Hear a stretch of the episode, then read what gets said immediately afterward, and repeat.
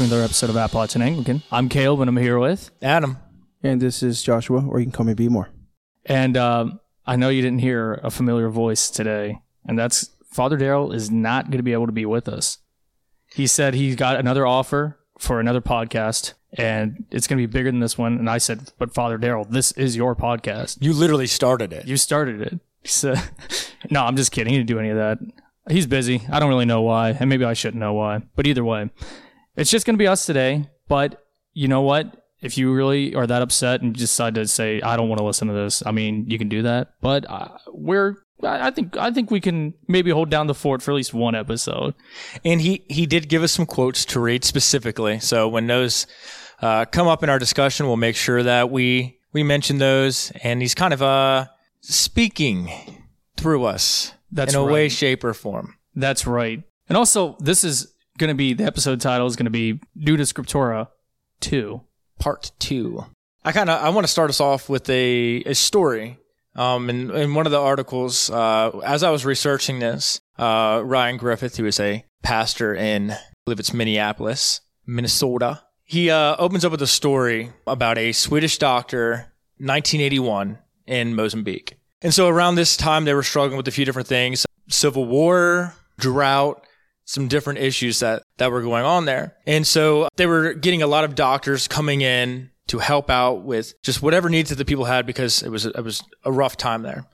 In one village in particular, they were having an issue where people are, they were like being paralyzed and dying, like very painful, and they had no idea what it was. And so at first they looked into it and they thought that it was polio and they weren't sure. He had all these different ideas, this doctor did. And the entire time, the, the people, the older people are saying that the reason that the village was struck by this, this disease was because the rain has not washed our uh, cassava, which is like a, a root. And this part of their regular diet, it was something that had been brought in uh, through European colonizers, but it had become part of what they specifically ate. And so he's like, okay, okay, whatever, whatever. And so the doctor starts testing everybody for polio, and to his surprise, no one had polio.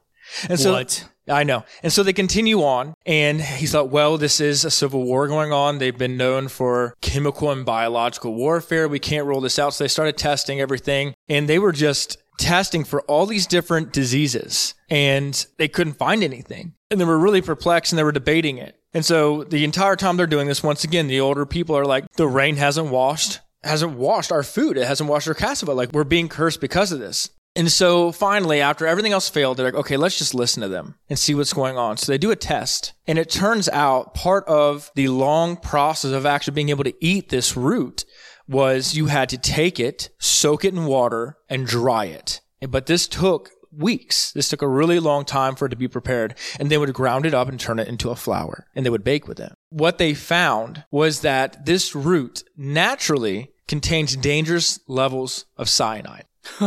and they were literally what they were all dying of was cyanide poisoning. That's crazy. So it was just their own staple food was actually the thing that was killing them because they had refused to, they had jettisoned the traditional way of preparing this food uh, for a more convenient and quick way because of the current situations of the time. So what's the takeaway? Do what you love until it kills you? Yeah, yeah, I guess that's a, that's one takeaway.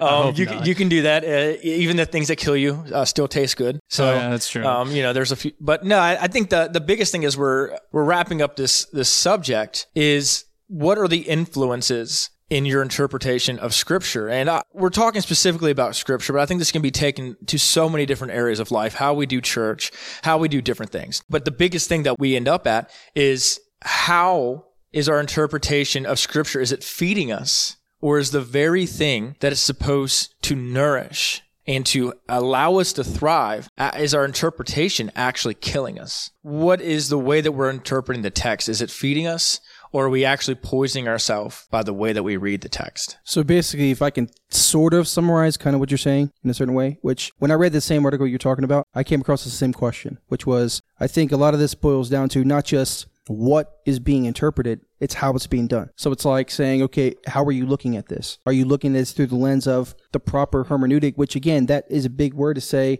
how you interpret the scripture. And I think obviously we're going to dig deeper into that right now in this stuff. But yeah, I mean, to me, it seems like at least American history, it either turns into like lawless stuff or it can do like super legalistic if it's done the wrong way. It can it can definitely go both ways. And I, one thing, once again, Alex isn't here, but I, I will say one thing. If Alex, media. if Alex was here, he'd be like, via media. Via media. Via media. That is Alex's catchphrase. Uh, it's what he lives for. That should Every- be his nickname. Um, I'll have to ask him about it later when I see him later on. Like, hey, I represented for you, buddy. So when we're specifically talking about the sola scriptura versus the nuda scriptura, or another way to look at it has been phrased, which I almost like better than the nuda, but we've already labeled this nuda scriptura. It's true. So I'll, but I'll say it anyways. Is solo, not sola, solo, like the cup, solo cup, solo scriptura.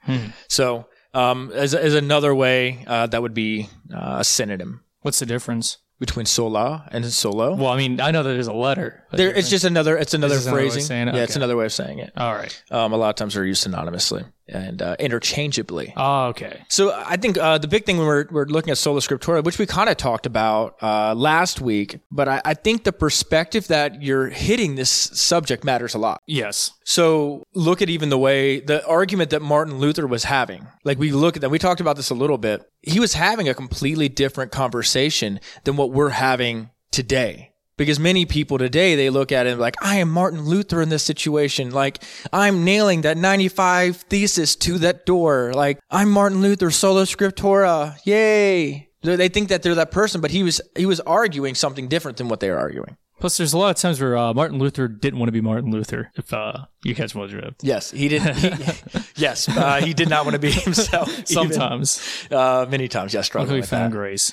Um, but but look at the perspective of the that original discussion and when it's coming out, or not the it's not the original, but rather the one that really seemed to stick is who was the conversation between Him and the guy named Hess. Whatever. His, uh, what was his name? Heck. Him and Heck. So Luther and Heck. Yes, so that was part of it, but ultimately, who is he arguing it and what is their idea? Like, what is the background information? Because it matters. The background information on the issue matters. Were they arguing for us to use interpretation, or were they arguing that interpretation or tradition was higher than scripture? Some would look back and say, no, they weren't. They were saying that they were equal. But essentially, the, what Luther felt at the end of that conversation was they're saying that that is. It is you're using tradition in, in the church authority and the papal authority to interpret scripture and using the councils. And uh, he's like, and you're wrong. and uh, that, that's a big issue that they're dealing with. And you, you look at even what Luther is arguing here, and it's just that, hey, tradition has a place. Like, let's calm down, guys. Uh, you know, However, scripture is supreme. And the church was birthed from scripture, not the other way around. And that's kind of what he to what be clear here, because when I when I ran across that quote by Luther as well, which is the quote sort of goes, if I can say it the right way, what child burst their parent, right? That's the vein we're talking about right here. My question would be obviously, historically speaking, we had the scriptures or the Bible itself because of the tradition of the church. So while I understand what he means, like by like my question here is what's the definition of scripture that we're going for? Is it like because obviously the Torah, the historical books of the Old Testament, like what are we talking about here? I think we we established some of that last week. Okay, I'm just I'm just making Yeah, sure we, we within- did, and we brought in the yeah. we talked about that last week and brought in some of the um because it, literally the thirty nine articles bring every single book like by name. Okay, cool. I just want to clarify, just you know, for maybe people that didn't hear last week or something. And, and I think even it, because even within the Anglican communion, there's debate even how to address these uh, deuterocanonical books. So you know there there is some debate. So I mean, I mean, for lack of a, in my opinion, I think when we come into this this discussion, so that it can be like completely involved by the church. I think New and Old Testament, and I know even that gets shady when you start bringing Eastern Orthodox into the uh, equation because they're like 'em in. they're like I do what I want. You know, they have that uh, that vibe to them. Um, so there are some texts that they do that are a little shaky for them. because according again, according, according to just to tie together, according to what Martin Luther is saying, he's saying, okay, cool, Scripture birthed church. The word of the Lord did birth the church. I agree with that statement, right? But I mean, I guess when I read it, it kind of came to my mind a different way. But I guess in this whole context, the, it brings the bigger que- bigger thing is as this whole perspective. Are we asking the right question? You know what I mean? Like, Yeah, I agree because that is the that was the big thing is Luther was being asked a different question than what we're asking today. And we're kind of coming at from the other side of things. So they were coming at from the side of they believed that the issue that was at hand was what is what is true, that tradition reigns supreme. What role does scripture have in with that tradition? And the, the issue that we have today, we're on the complete other side where we're dealing with nuda scriptura is, and we're approaching it it's just it's not the same question. So the culture even at that time i don't think that luther could have interpreted the text at that point of his life because he was so entrenched in the traditions of the church.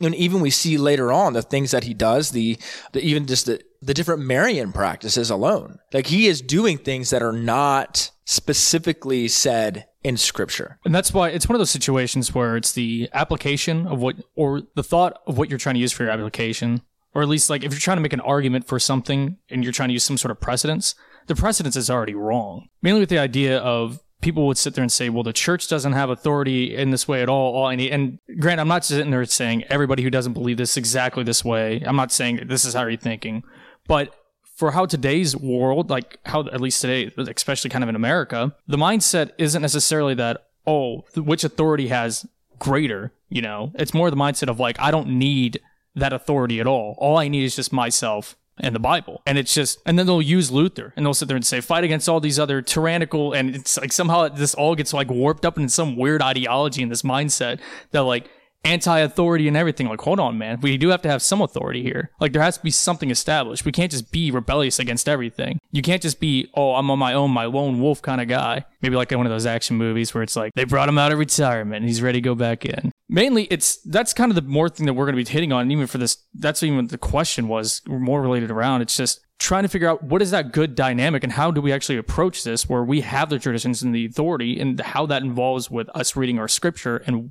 what do we establish for our theology? I would say. No i completely agree with that. You kind of talk about like the the anarchy there and um, the other the thing is to be logically consistent right. uh, when you're making these things.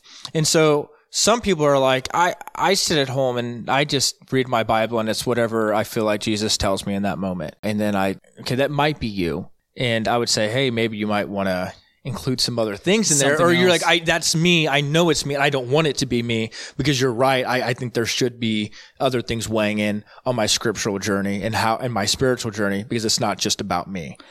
And I'm hoping I'm thinking on the right mindset here. No, it doesn't matter. We'll cut it if it's not. So don't worry. Trust me. When I go to edit, I'm always quit. I'm always first to cut myself out. Yeah, we'll go ahead and yank him out. But even the mindset of what you go off of when it's just even the phrase, I don't think no one really literally does that because it's impossible. There's no way you can do it where it's just me and my Bible. Because there's still concepts you have to bring into while you're reading the scripture. Okay, first off, you want to read scripture well, I would say, because you know I went to a Baptist school, and you say what you want about the Baptists, but they know they know at least how to break down scripture and read it in such a way so I'll give that. I'll give it to them. they weren't really Baptists; they were more like not a denominational, but so with the, with the with the Baptist flavor. Yeah, just a little bit. Kind of like there. uh, they have that fruity seltzer water. So yeah, so mostly seltzer water with a little bit of fruit. Even pulling up my Bob Jones book that was teaching me, you know, this is kind of how you should probably be reading this. But okay, first off, if you start going through and you see these concepts or these ideas that are displayed in Scripture, first thing you're going to have to do is look through history. What time was this relating to? Like, at least, okay, go open up the book of Matthew. Does the Bible tell itself of like what time? Specifically, like when all these things are happening, or get the entire uh, geopolitical aspect of everything, the different authorities that are there. I might list a few, but you need some sort of other mindset to actually figure out what's fully going on here.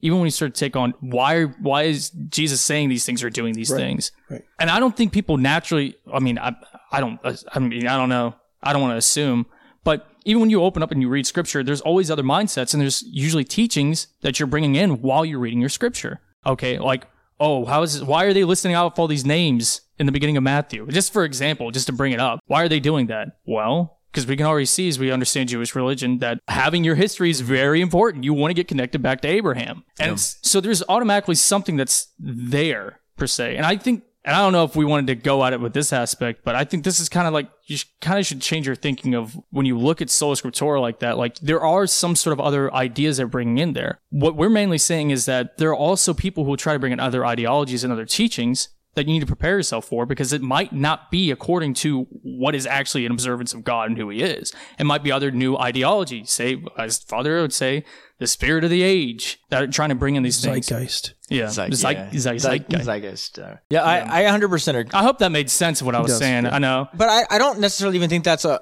that's what is at play when we're talking about solo scriptura versus nuda scriptura. I think we're it's when we're looking at interpretation specifically. Okay. Is what we're really dealing with here. Because I don't think anyone would say, well, no, you can't look at the historical context. Right. Only what the church says. I don't think any that's not what's being said here. Uh, but many times there are deeper points and different like points of interpretation that are going to be different than even the what we understand and what we know from the contextual like the historical and uh, grammatical that context. So when you're just reading it and I, I i referred to this last week a little bit and i said it's like we're reading it in a sterile environment in which we re- remove the church.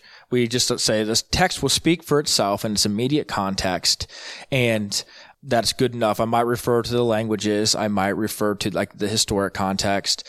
Um, I, I might refer to it to, to its canonical context, but that is it. But I think it's deeper than that. And I, I think even to people are just me, my Bible, and myself. I, Right. I, I, I 100% believe that you can be sitting in a room considering the historic context, the linguistic context, um, the grammatic context, like all these different contexts from the self itself, Right. and still be nudo scriptura.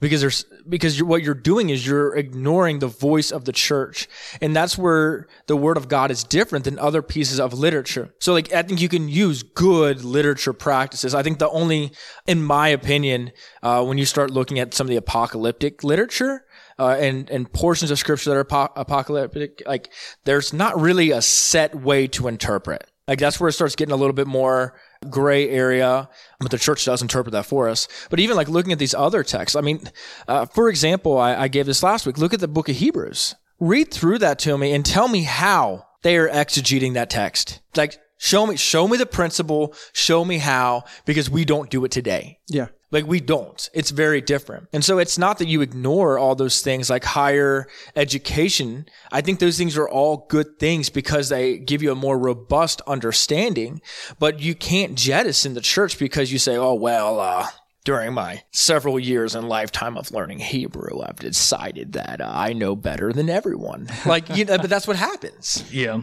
But there was a guy that kind of felt the same way, like, but probably was in the era that you're talking about, right?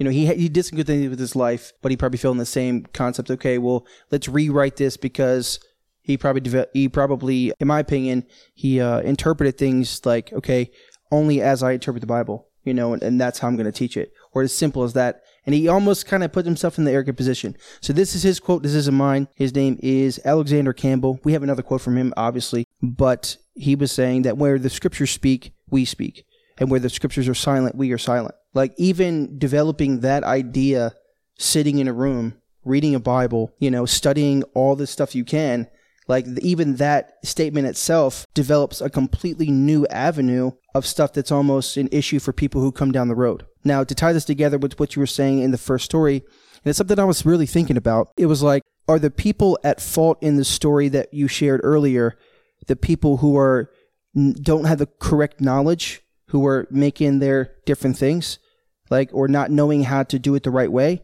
or is it the people that are showing them and in charge of showing them who failed to show them the right way? I think they were ignoring. I mean, you look at that story I talked about earlier. and Yeah, I- that's so kind of where we're at today. They just- were it just- ignoring. it just got the pushed old, there. there were people who had the answers to the test. Uh, I, I remember in the army, like drill sergeants would literally say stuff, and they start stomping on the ground and be like, "This is answers to the test." Answer like that's pretty much what the older generation was walking around. They were stomping on the ground, saying, "Hey, all this answer to the test." Like it might have been from a superstitious point of view, Right. But they still had the right answer we're running to the same thing today. I, I think there's there's many answers, and one of the the things that has made me very passionate about what we're talking about today and last week um, is because in many ways, like I listened to what they had to say, but they were just a point of reference rather than a point of authority and guidance, and realizing saying, well, who's who's the weirdo? That that's what I started. I that might be some of you might be like, you're calling me weird. That hurts my feelings.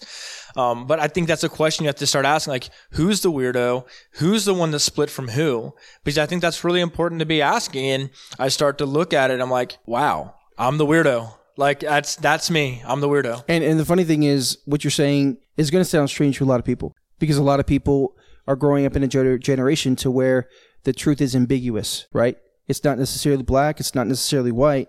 So they're like, okay, well, it can be my truth. Like you can have your own monopoly on truth. And that, I mean, I know it's sort of related. So, I mean, so it's really hard for people to hear stuff like this and be like, well, you may not even know what you're talking about. Yeah, and that was like I was talking about different groups of people earlier, and how like some people who may be doing it on accident and they don't know they're doing it, and they're like, "Oh, well, I just need to be like being logically consistent." But then you do have a group of people who are um, nuda scriptura, and that is how they're going to interpret, and they're okay with that. And what they're doing is they're using um, modern contexts. They're saying, well, these are the issues that we have today, and I'm going to use those contexts to interpret things. You end up saying things like, well, Jesus didn't know what he was talking about because he was just a, a little racist, uh, misogynistic. Um, yeah, I, I always like it when it's like, well, even we're not saying Jesus is a bad guy because look, he came from this day and age. You know, I mean, they didn't even respect women in the way they should, and it's like, I mean, there's a, maybe that's a lot more to go into, but it's like you either can accept the fact that the God man Christ is doing these things and he's giving these principles and they are correct in the way that he's doing it, or you kind of can't. I don't think you can really just go back and start shifting a lens on those things just because you feel like, oh, we've discovered something new in some sort of way. You know, I'm not. Hopefully, people don't sit there and think that I'm. I'm very feminist. I will say I have a feminist T-shirt as well. So for anybody, I don't who- even know what he's talking about, y'all. So please do not hold that against any of us. Um, But no, but I see what you're saying. It's like people try to sit back and look through history and they try to change these different aspects, or they try to, even for Jesus' message, or they try to give him like some sort of like, well, he wasn't a bad guy because of this, but he could have been a little better. I don't, I don't think, I think if the man came down, Good. he did exactly what he needed to do. You're and the way, criticizing the Son of God. Like, Yeah. think about that for a second. Like, it's mind-boggling. People did it in his day and age. Jesus asked people one question and they shut down. or even when it comes to the Old Testament, like, well, you know, the God of the Old Testament, I mean, I'm glad he changed. I'm glad he just, you know, I'm like, it's like he like went on on. some Prozac or something. You know, it's like it's like what they're acting. It's like how they legitimately think and view yeah. God. But what um what I was originally saying was that is logically consistent. Like that's that nuda slash solo scriptura is logically consistent with people who are doing things like that. Who are saying, I'm going to look at this, I'm going to view this on my own. And n- by jettisoning a lot of the tradition of the church, you were you're dealing with the same thing. Because my question is, well, if it's just you and your Bible, then why not why are they wrong? How are they wrong? Right. Who has the authority? You think they're wrong? So let me get this right. Your truth and what you've thought through this situation, that's what makes them wrong, is your truth. Or let me get this, or your small group of Christians' truth. Right. If you're not standing on that history, then what, how are you any different? And I'll, we'll go and start looking this statistically and historically. Give it a few years and your kids will be that, hmm. that very thing that you disagree with. So you're saying the truth is clearly objective. I'm saying that when you are solo scriptura or solo or nuda scriptura, that the truth is not because it's all how you feel and it's all what you think and it's all what you have concluded. And I and let me get I'll, I'll go and put this out there. I'm not saying like every obviously there are what I'm saying is there are obviously things that are like black and white Right. that are simple commands um, that are straightforward, but then there are things that are a little bit more up to interpretation. And uh, many of those things are where we, we fight a lot of our, but actually even some of the black and white things where scriptures, I believe, screaming very clear, we're still arguing over. Right. and there's and there's still a lot of people today who take the black and white things and they because they're solo scripturing, like you're saying, like riding the wave of that, they make it to seem the opposite based upon how they look at it. But you're talking about even in those matters that looking at the trad- tradition that is from the church and how the church has looked at scripture benefits us as well to find actually what the truth is, correct? 100% allowing that to interpret what is happening here. Because if you're not, then what are you doing? You're no better than that person who's just running around like, well, my truth is, my truth, go ahead and speak my truth. Like, I'm like, Yeah. oh, like and if you're one of those my truth people, then I, you know, I apologize, but not pray for you. really. And I think, well, uh, hopefully I say this. Hopefully I say this correctly. If I don't, again, we'll cut it. But I'm just kidding. Maybe I'll cut the part that I said I cut. That's gonna be no like your most know. used line. It's like Alex's is go. Alex's is turning into uh, uh, uh, via media. Yours is like we'll just cut it. I'll just cut it. you just hear in the background, Caleb. I think that's heresy. What? And then, then we go to the next. but you have to think about even okay, even look at humanity and look at progression of knowledge. We had Christ come down and explain these things to us. You and then you have the disciples and they go and what we have is the New Testament or letters. I'll say it like this. What you have in scripture is we can at least agree upon is it is the observation of God, who he is and his character, the history of who God is, how we've seen him through this time. What do you have through the church when we sit there and we start to build these theologies and what we believe in? It is looking at God, seeing who he is, and establishing what that is. Because the point of the Christian isn't to be like oneself, it is to be like the God you are following. But who is that God and how is he? That's when you pick up your scripture. But that's the whole point of the church and why you kind of need to start implementing it and when you start to read your scripture, when you look through this history. Because anytime you have the culmination of knowledge in the way we do, why would you not go ahead and be using that? And the reason why I'm saying it is because there's been times where like I start working on something or even a project or I might do something. I'm not going to sit there and start thinking, let's reinvent the wheel. My first step is, has anybody else done this before? Or is there something close to this? What have other people been thinking about? And especially when you go through the history of the church, because you have so many times in with councils and different meetings. Oh man, it's even crazy things are happening. People are fighting because one, you have people who are passionate about what Literally they're doing. Literally fist fighting. Yeah.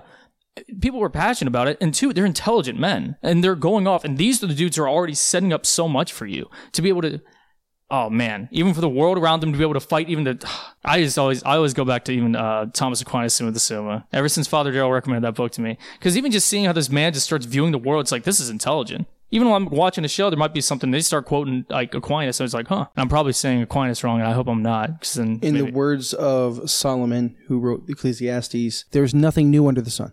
Yes. But what you're doing is when you start to throw away these things and you start to well when you you start to throw away these things when you start to think with that mindset of like oh new scriptura why would you sit there and think that your now moment and where you are is more important than the rest of history and all this culmination of history and all this knowledge that we've had up to this point? Most likely they're already dealing with things that you are are dealing with whatever new ideologies that are coming out even with new philosophies coming out. It's most of it's even coming back from the same stuff. You'll be surprised if you want to start with philosophy. You're always starting off with usually some Plato, some Aristotle, and doing these things. But even for what you have in your scripture, even different ideologies that you might even have that you don't even realize that you have. Like you have to start tracing these things back and going through church history. You can't just go off with own yourself and do this. Because one, you're going to be making it so that you are missing out on a lot of information that can be very helpful to you. Two, there's going to be a lot of more intelligent people who might not be even religious. And they start going off philosophy and start picking at what you're doing. And you'll be like, oh man, my whole views are wrong. Maybe Christianity isn't even a thing. Like, hold on, buddy. If you're doing this in the right way, you already have way more intelligent men that are fighting your battle for you. And they did it a thousand years ago. Now, I just one thing I just want to interject. Like, I, Yeah. I agree with all you're saying. Like, it's, it's You can disagree. right? Yeah, no, it's fine. No, I, I agree with that. I just want to say, like, one thing I thought about when I was reading, you know, one of the articles that we, you know, were looking at before we did this was, you know, what do we have in in compare? And what you're talking about is is just connected to it. It's like, okay, well, you have you have all this stuff of okay you know the bible's important right and the basic person who's a christian in america has an understanding of that basically the bible's important in some way shape or form however you want to slice that bread right but the other side of it goes Less, okay less and less, I think, every day. yeah, But Of, of course. Like I know it's declining now, but I'm just saying, like for the most part, um, it's a general rule. But basically, what I'm thinking about is okay. So who is who are the leaders within the historically in America recently in the past hundred years who has been like people who've been teaching the Bible, right? You have historically like that I know of when I grew up was like Billy Graham, right? People like that, and now like you have people like hey Steven Furtick, you all these other people. I'm not saying these people are people to look up to. Don't get me wrong. I'm just saying like these are popular people that people look up to, and the way that some of these people, in your word, Adam, like exegete and preach the scripture, you know, they don't do it in the the way, and then the people that they hear that and then they take that in. So they take on other popular like ministers, like charismatic way of interpreting the scripture, and then they're like, well, this must be the way that I do it. So I hear what you're saying in, in what you're in, and like how it is important to do that, but I think they're gleaning from the things that they can find, right? Right. So which is which it's hard to understand that for me. Like because to me it's like I mean like you have a desire and a hunger to you know seek Jesus, right? Okay, well obviously the scripture says seeking you shall find, knocking the door shall be opened, right? So okay, cool, you want to do that. Sometimes you know people like I guess they start at some point and then they. I'm just saying the history of leaders in the in the common era that we're in it makes it really hard to find a lot of leaders saying in a large scale to a lot of people. Well, I think it's even with most things that you do, even when you look at life. Like, I mean, I'm not going to say the title of the book uh, we were talking about before that I was reading, but this guy has a lot of opinions on this type of book, right? If I sit there and I only read that one thing, and I sit there and I have my mindset off of the point he's trying to make, like, this must be absolutely correct. that's a very flawed mindset. You want to bring in as many resources as you can when you're trying to come up with, especially theology. I mean, it's the thing that's going to be telling you how to how you think God acts and how He reacts and how He interacts with all of us. So you don't just want to take in one aspect or even just one time period. You want to see how has God acted throughout all these times and all these ages. And you want to see first off, you're going to hopefully start off with the aspect of God's characteristics do not change. I mean, that's just basic, but what I'm saying is, for kind of your point, it's like, yeah, of course, it is hard to kind of find all those resources because, especially when you start thinking about 2,000 years of history, start going through it, it is, it's tough. But I, I think mainly, uh, what am I trying to say here, Adam? I don't even know. I, I mean, I'll, like, I'll I cut was out just- all of it. Yeah. I was just saying, historically speaking, like in the present time, while those resources you're talking about are available and they're good for people to look at, and I, that's where I agree with it. Yeah. I'm just saying, like in my in my time and era, there, like even though we have so much information, we have so much stuff out there. You almost have the loudest voices being people that don't teach the people to do stuff the right way. You look at the scripture the right way, think of the scripture the right way. Okay, how do we look at God? You know, how do we, you know, well, God, you know, will like so I you guess, no, are no you matter saying what for you like, do. are you saying for like the discernment of it or? Right. Yeah. Okay. Like in that process of it, like it kind of makes it a little bit um, tougher, like just naturally speaking, when that is the you know the environment. But I think even when we're looking at these other ideas, we're talking about more than just what do we glean for and allow to influence our logic. We're talking about authority. Mm, yeah. There's a difference between saying, wow, that's a good point, and then saying, I'm going to actually do that, or I have to do that. I remember once again to give an illustration during my time in the military.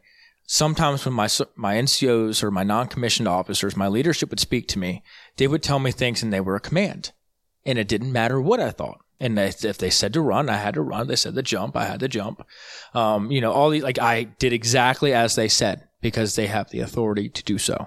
There were times when my NCOs would tell me things that were guidance. I'll be honest with you. A lot of those times I ignored them.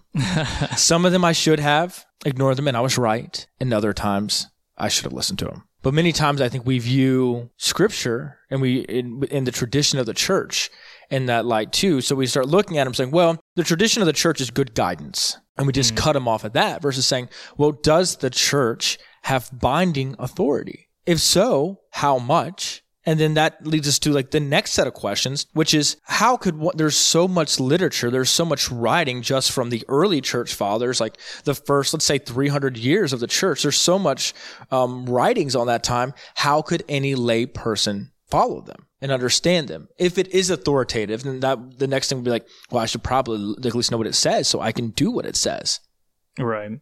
I, I think that's the biggest the biggest obstacle. I the think there's- question there's- there's question two about authority, which is it's important, but again, considering something Father Darryl has said over and over and over when I've heard him in this podcast, he's been like, I think many many of us Americans don't really understand how to healthily interact with church authority. We always think about it from the context of like, okay, well, how can you know what do we do when it's wrong? When do we when do we rebel? Essentially, Yeah, We so like, from the very get go, you're like you're just kind of waiting, like you got Yeah, your- yeah, you know, it's- like- it's like, like a it's- Wild West shootout, and you have your hand on your pistol from the time it starts. I've been attending for 20 years, but I got one foot out the door the entire time. Yeah, exactly. Like, I mean, what's going it's on like here? it's like you know, one time he brought this the, uh, the topic you're talking about up during you know Sunday school, and immediately people like in our church, and like immediately people were asking a bunch of questions, and Father Darryl never even got to to talk about his points about you know the authority of the church, which was like he then he brought the point. He's like, so we struggle to understand that, and I think as a culture, as Americans, it's hard to wrestle with the idea that we don't necessarily have something down within our general like overall like understanding as a nation for sure. But in in the veins of scripture and sola scriptura, I want to get to this quote because I know Father Darryl wants us to read it on here. It's the one by Alexander Campbell. He was a minister. He ministered during the Second Great Awakening, and he kind of has his particular ways of going about it. He says a revivalist preacher and a father to the Church of Christ movement reflected this in particular. He said, I have endeavored to read the scriptures as though no one had read them before me, and I am as much on my guard against reading them today through the medium of my own views yesterday or a week ago as I am against being influenced by any foreign name, authority, or system, whatever, whatsoever. I think it's what it's supposed to say. I mean, I only read that and share it to say, you know, obviously, when we read that earlier, you agree with that, right, Caleb? No, no, I'm just kidding. No, and that's what. I, well, I'm glad you brought that up because it's that's kind of what I was trying to say in my jumbled nonsense when I was going on, is the fact of you're not alone when reading the scripture. So, like, what makes you? I don't know why. I don't see why you wouldn't want to be inclusive of everything else that's around, like that has existed throughout the church. And like, yeah, I agree with that statement completely. We don't want to just sit there and read it like we're the only ones who've ever read it and come up with our own interpretation. I think that's the only thing there. I think it's really impossible to use your feelings as the authority as it relates to interpreting the scripture. It's very dangerous. Like I mean, talking about even for Well, the most yeah. well-seasoned Christian to do it. Well, because think about this. Even the fact that there's times where you can use your feelings and they could be correct, but you won't know they are. Like you need other things to challenge you. Like what does it say? What How- does Jeremiah say about the heart and its feelings?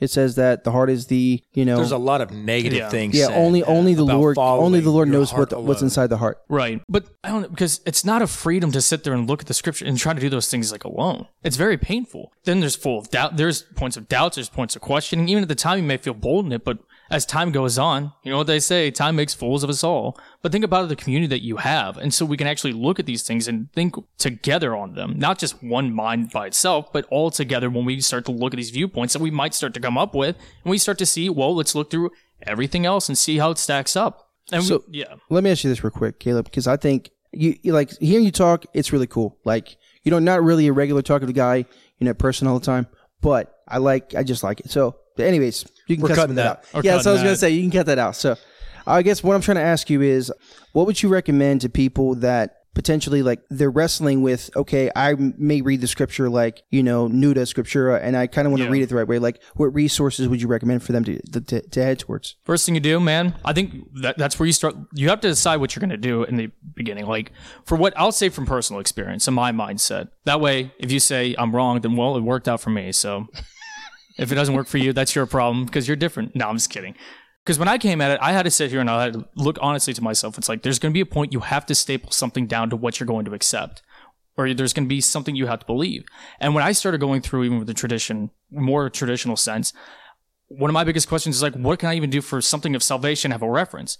That's already been established for us. I think what you do first is go through the creeds. The very first basic thing that you do. Go through the creeds, uh, the Apostles' Creed and Nicene Creed. These things are true. You have to have some sort of staple down. Then also go through, and at least what else do I know is true? Ten Commandments. Okay. And then after that, of course, it's what Jesus sum- summarizes the, the Ten Commandments, right? The two. Love your neighbor as yourself, love God before all else. Like, that's what you have to do. Start off with something like that. And then as you build more things and you start to look at everything else in these opinions and these ideas, see how they start to fit in with the truth that we already have established. When we start to build our mindset and our theology and what we are, that's what you have to do. And it's a very painful process. It's not easy and it's not quick. I get frustrated myself because I mean, I've taken maybe the past like two years and I'm still discovering things that like, mm-hmm. okay, I had something here and it was wrong. And I was like, okay. And there's times I have to sit there and I have to chew on things for a while. And I- my advice to even that, before you even start any of that, is just there's going to be things that come at you and you're going to see these different ideologies and you're like, they may seem right. Just give it some time. It's okay. If you die tomorrow and you didn't get to figure out whether ideology is right, I don't think God's going to be really completely angry with you. I don't think that's what it is because it's a relationship and it's life. You have a lifetime to figure out. And guess what? You're not going to figure it all out because even why there's still continuations of arguments that go on sometimes. Well, through even throughout history, it's because we haven't quite gotten it down yet, but we have at least these basics down, these things that are really important. We know that are truth. So I think even before you start jumping out into anything, I think you need to really start, and that doesn't take just you going by yourself and doing that. That takes you going out and getting other authorities, going out and getting other information, going to your church and finding people who are there, starting to figure out what is this and what is what do these things mean? What can we know? And I think that's what you mainly start to do. You don't have to have all the answers right away. Like you're just you're not going to. It, and a, a good practical step, and here's one more thing I'll add to yours is read some of the councils. yeah. We've talked about it. If you're like, I feel like I'm interpreting this incorrectly, go back and listen to some of the ones we did on the councils and know what they're saying and the things that they affirm, and that'll help you as well. The other, like, just practical thing that you can do, like, tonight on Amazon or well, as you're listening tonight or right now Absolutely. is uh, the Orthodox Study Bible. And you'll have tons of study Bibles in which um, you have a single person who is coming at it from a perspective. This orth- the Orthodox Study Bible has nothing but church fathers, and that's it. That is the commentary. And I would highly recommend it, um, especially as you're trying to find things. And as you're reading those, you're like, oh, wow, that's a really interesting point Yeah. look it up because guess what? Google has almost all of this stuff because it's so old. It's like common domain. Like some of the interpretations are, I think, are, are still uh, copyrighted. Uh, I'm not 100% sure, but there's a lot of really good pieces that aren't. And the other thing you need to notice is that it is not a single church father who is who you take authority from. It is the consensus of the church. That is what you're looking for. And that's why it's so dangerous because you have so many of these different organizations and groups that go off of one or two guys' theological opinions and then they run with it, create an organization off of it and say, this is what we believe. And then they would start, like, they go with that for years and years and years. That's not what, that is not how the church started.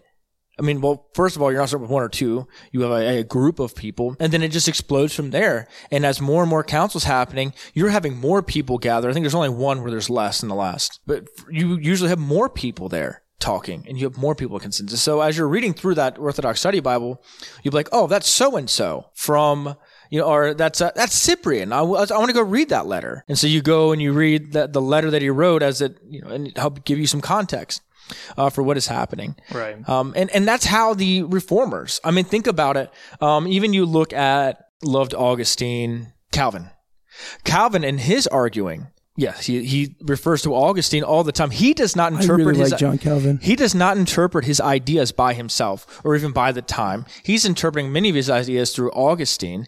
And many times in his arguing with Rome, he'll say, the church, the fathers agree with me, not you. like that's one of the, like that's, they, they agree with what I am saying. And that, and that's a, that's a, a big thing. If that's not even a thought process. right. And that, and that's a, that's a habit forming thing. Cause sometimes I'll be reading stuff and I'll be wondering, cause this is a fairly, um, new journey for me as Caleb, we were talking about it, um, growing up in a, a Pentecostal, very uh, even mainstream evangelical background. We're talking about like this is stuff that we're like learning. We are in the Yeah. trenches with. It's not something like that we have figured out. And what I've found is like little by little, it's changed the way that I think. And I don't realize how much it's changed the way that I think until I listen to this other stuff. And I'm like, that's kind of fishy. Yeah. What's wrong with that? And then I realize their presuppositions, the things they're coming in with, the ideas. They have no care about what the church has said or has always said. They don't care. And so that you, you have to start being intentional or else you will always default to nuda scriptura. you have to really because even i because even starting off with what we did like and at least for me personally i'll say when i sat there and i started coming up with all not coming up but like putting on instilling all these theologies in my life and all these different things i didn't take into account about I don't know 1800 years of Christian history, and that was my I had like I just skipped over. I didn't think about it because I like I started thinking about like well how does this stack up against other religions? It's like we are pretty like we've been existing for a long time, man. Or as, or as a Pentecostal, you're like, well, they had it right for like 50 years. Then they all, all the apostles dies, but praise God. Yeah. Azusa Street figured it out. You know, it only took them 1900 years. I'd say like even for resources, man, just start going to the beginning. Like start because even like well, say this is like one of the the one things You're you- saying beginning from the first century, right? I mean, I think the How- record. how- if you're I saying that? what what is my starting point, I really do think I- reading the reading the text with the Orthodox Study Bible because the whole entire comments Right. are nothing other. It's the comments of the fathers and and some I believe fathers, doctors. What's the the other category? So I'm gonna hate myself for not being able to remember it, but the church, Yeah. and what they've said. Because man, again, I kind of said it before, but it's like I mean, me- personally, man, I don't want if someone I I respect authority where if their authority over me, I will do what they say. Like I don't have a problem with that. But man, if it's something like they're just telling me to do something with no reason whatsoever, I can't. I don't jive with that. Like I need some sort of law. I need something there at least for me to go off of.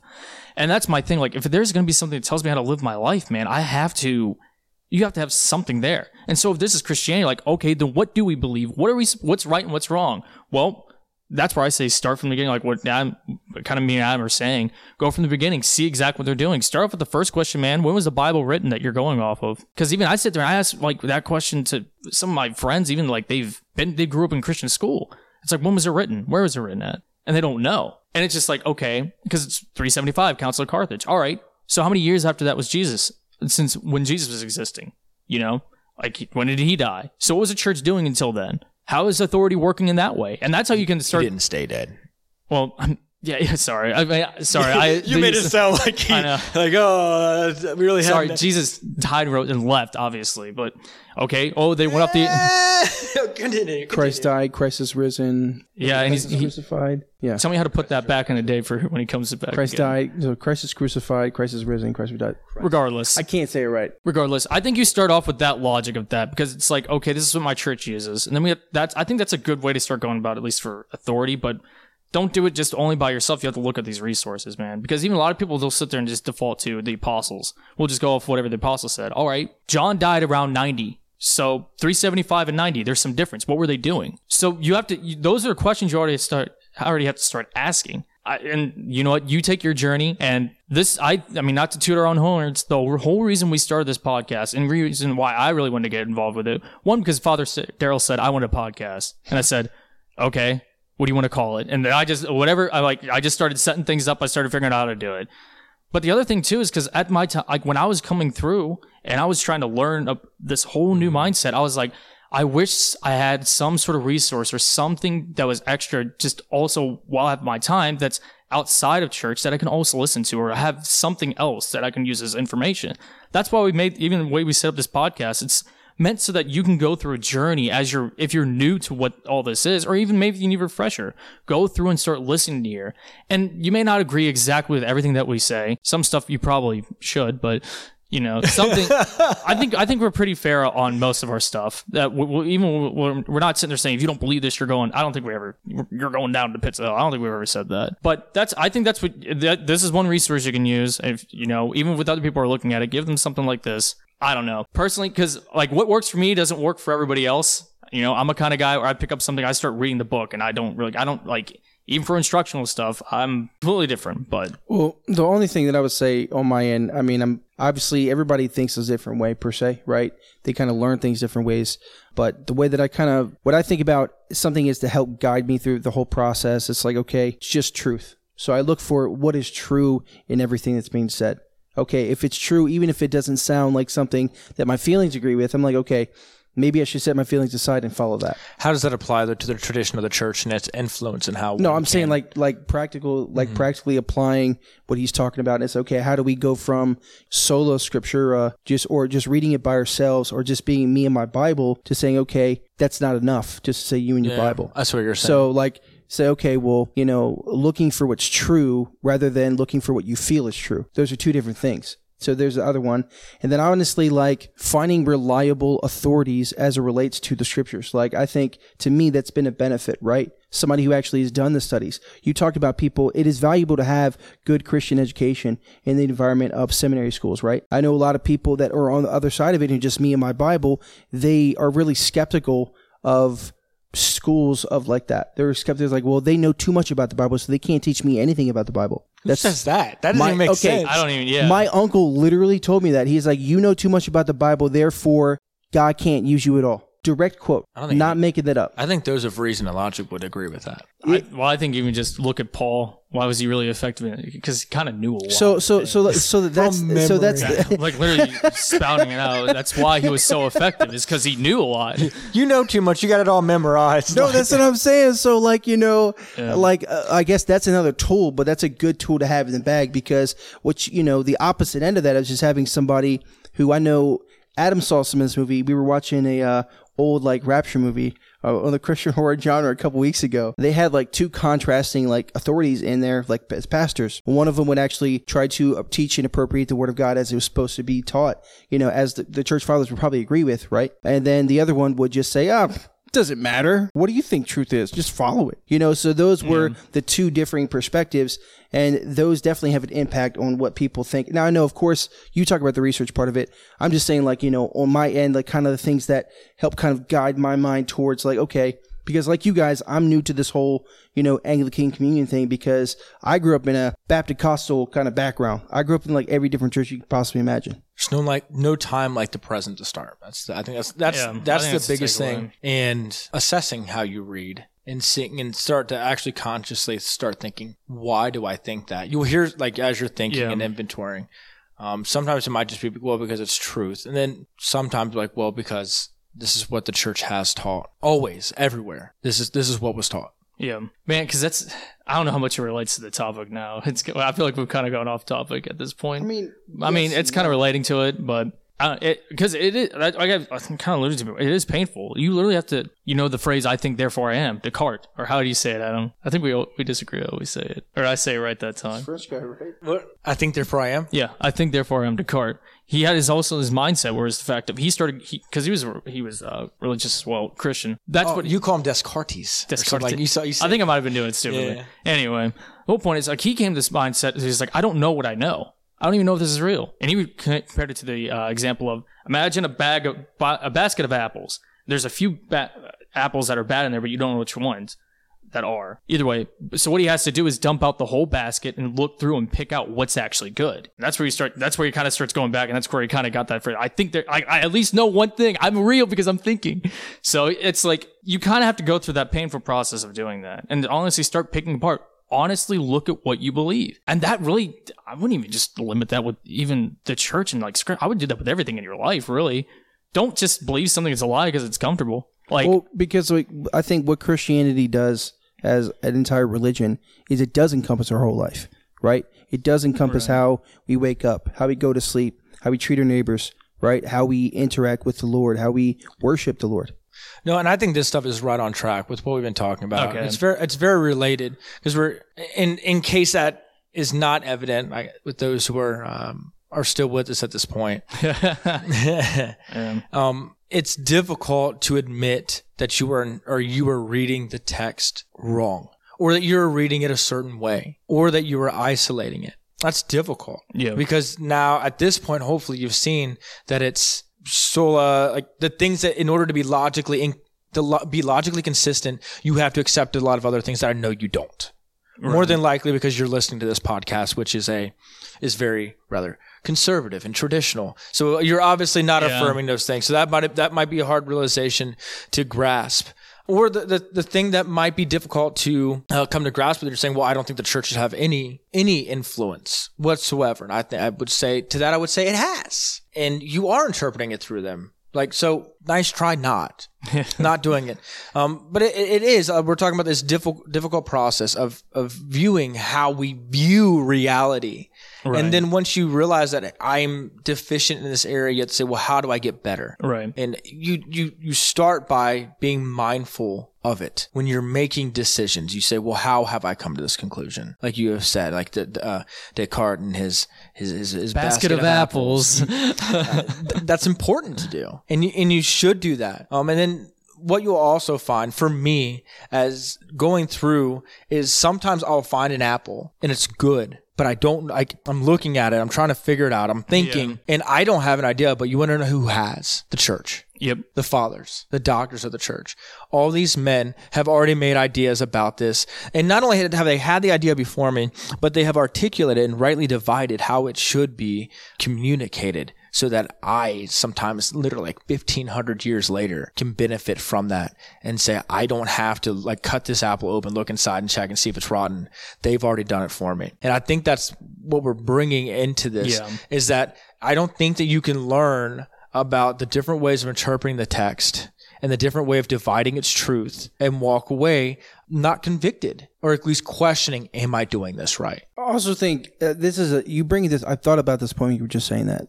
Like, the other part, I think it's often overlooked when you're going through the process of all of this the right way, the correct way. Because there obviously is, that there's a correct way and incorrect way to go about it. Like it's, you know, it's overlooked because the culture we live in is so bent on getting stuff right now. Like it has to be here five seconds from now. If I order from delivery down the street, and it's not here in 30 minutes, man, I'm not paying 10 bucks for that pizza kind of thing you know? So um but basically it's it comes down to like meditating on the scripture like really thinking about these things and taking time. Like we look at these guys who made some of these arguments. You talked about augustine you mentioned John Calvin and even Martin Luther and some of these people. I just mentioned this quote. I'm not he, saying I'm a John Calvin yeah. homeboy. That's not what I'm yeah. saying. I was just usually literally. Yeah. Re- well, just just generally a reformer. I, am just I'm just speaking of like people that are known as church fathers or people in the history of the church that have said awesome things. Like they spent a lot of time thinking about it. Even Descartes spent a lot of time thinking about the apples. I'm like, not. I'm not a Descartes boy. Fully a Descartes boy. Yeah, either, I mean, just I mean, I, I, guess what I'm trying to say. I'm not trying to endorse all these other people either. I'm just saying like. But you are. It takes time.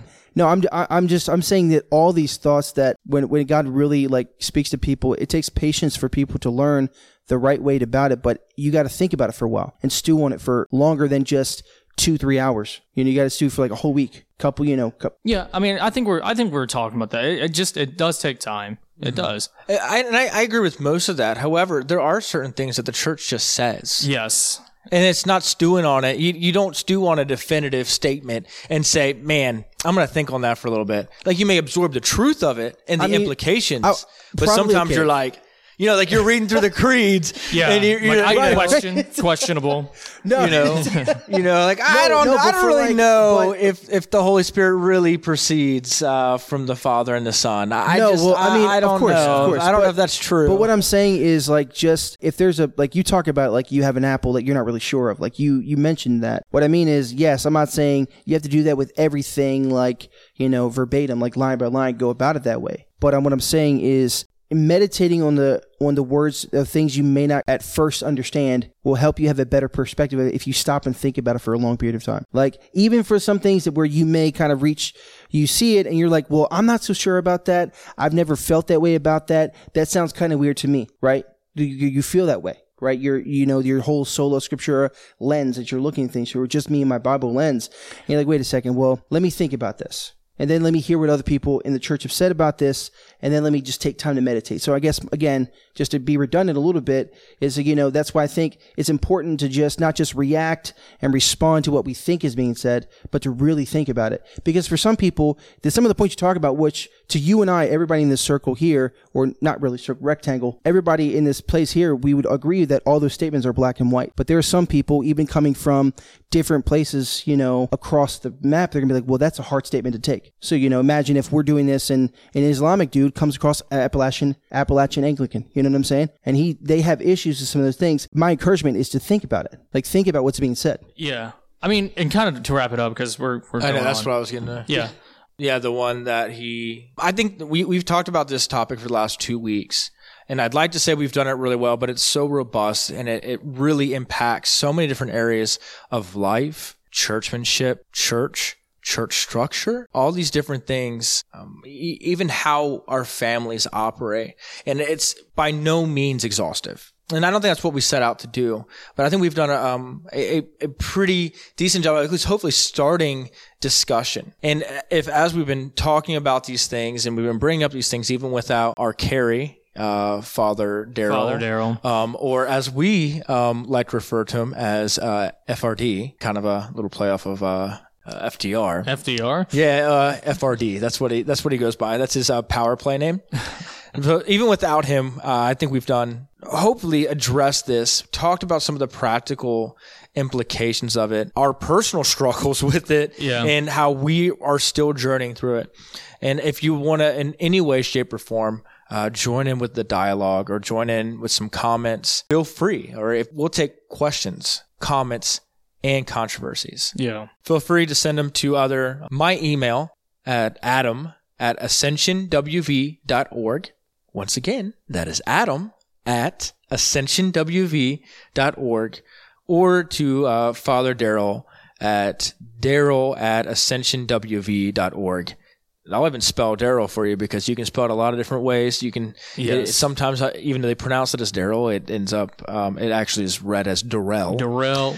So uh, the way that that is spelled, uh, Darryl is D A R R Y L. That is two R's in Darryl. So just so if you want to send those in, we, we love feedback. We like to hear from people, even if it's just to say nothing other than, "Hey, I think you're wrong, heretic." Good. But um, Caleb, close us out. Well, thanks for listening. Once again, I'm Caleb, but I'm here with. Adam. and this is joshua We'll see you all next week.